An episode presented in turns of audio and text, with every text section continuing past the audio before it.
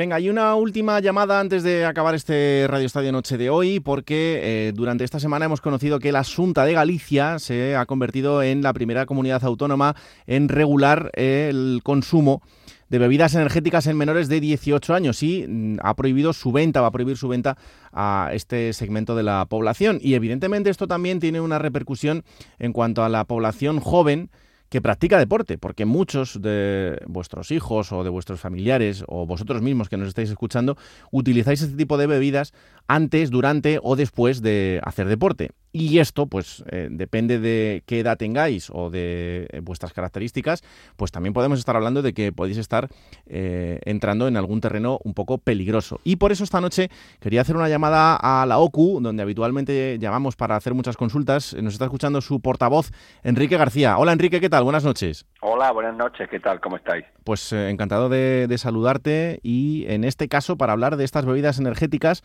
a raíz de esta decisión de la Junta de Galicia. Yo sé que vosotros también tenéis el ojo puesto en, todo esto y en cuanto al consumo entre los menores, ¿no? Que es lo que más nos preocupa. Pues efectivamente, se trata de un tipo de bebida eh, con una singularidad y es que tienen un, vamos, básicamente pues son cafeína en lata, ¿no? Eh, y que en muchas de ellas, y nuestros análisis así lo ponen de manifiesto, eh, se superan claramente los límites recomendados de consumo de cafeína, que están alrededor de los 3 miligramos por kilo de peso corporal. ¿no?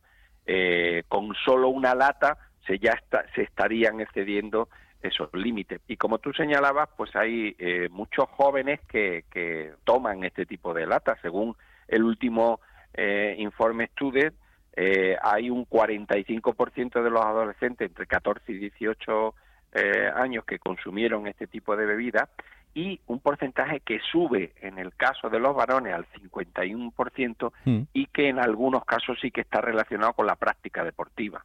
Claro, Enrique, eh, lo primero de todo esto sería dejarle claro al, a, la, persona que va a comprar este tipo de bebidas, es que este no es un refresco normal, es un refresco que, tiene otra composición diferente a lo que podría ser cualquier refresco eh, de los demás o incluso un zumo y que aunque se vende de una manera parecida o con colores que sean muy atractivos para el comprador, eh, hablamos de un, de, un producto que, como tú dices, tiene cafeína, pero aparte también puede tener eh, otras sustancias, como por ejemplo la taurina eh, o el ginseng, que al final son, son estimulantes. Tal cual lo define. Estos no son refrescos. Esto no es algo eh, que sea pues agua y azúcar con sabores, ¿no? Es una bebida que tiene este tipo de componentes activos, como tú has señalado, además de la cafeína, no solo la cafeína, sino otro tipo de estimulantes, y que tienen unos efectos eh, conocidos sobre todo en cuanto al abuso, ¿no?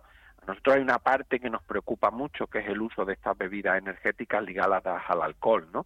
Eh, y esto mm, en los jóvenes pues tiene unas consecuencias, aparte de que el exceso eh, de cafeína, cuando eh, vemos que se superan los límites eh, recomendados de diarios, pues, pues puede tener problemas intestinales, puede tener problemas de deshidratación, perdón, mm. también taquicardia, irritabilidad, insomnio, depende de la sensibilidad de las personas, ¿no?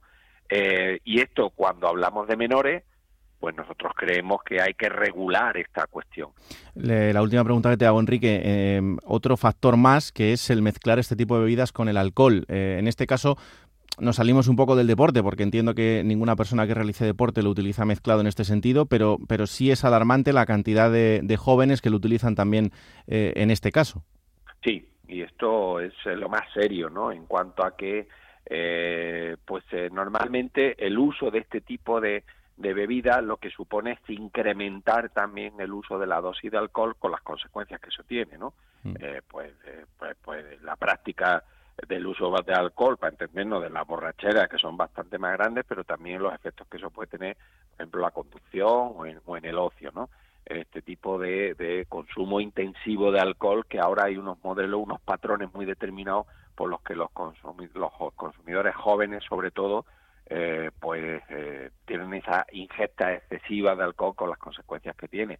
Y dentro de la práctica deportiva también hay que tener cuidado, eh, porque OCU queremos recordar, bueno, pues que la cafeína tiene unos límites elevados para considerarse dopaje, pero es una sustancia que si se superan esos límites se puede considerar dopaje también y ojo porque este tipo de bebida muy concentrada y tomada de forma continua podrían en algún caso llegar a superar esos límites. Bueno, pues ahí están estas recomendaciones. Eh, a partir de aquí, evidentemente, para la gente que es mayor de edad, pues que lo utilicen con responsabilidad. Esto no es cuestión de demonizar absolutamente nada, sino de eh, contar un poco la realidad de las cosas que tenemos a nuestro alcance y saber cómo hay que utilizarlas y, sobre todo, poniendo el foco en, eh, en los menores de edad, en nuestros chicos y nuestras chicas, que además, en este caso y desde este programa, pues los que hagan deporte, pues que utilicen otro tipo de sustancias más naturales en el, en el previo, en el durante y en el post, que seguro que les va a funcionar muchísimo mejor.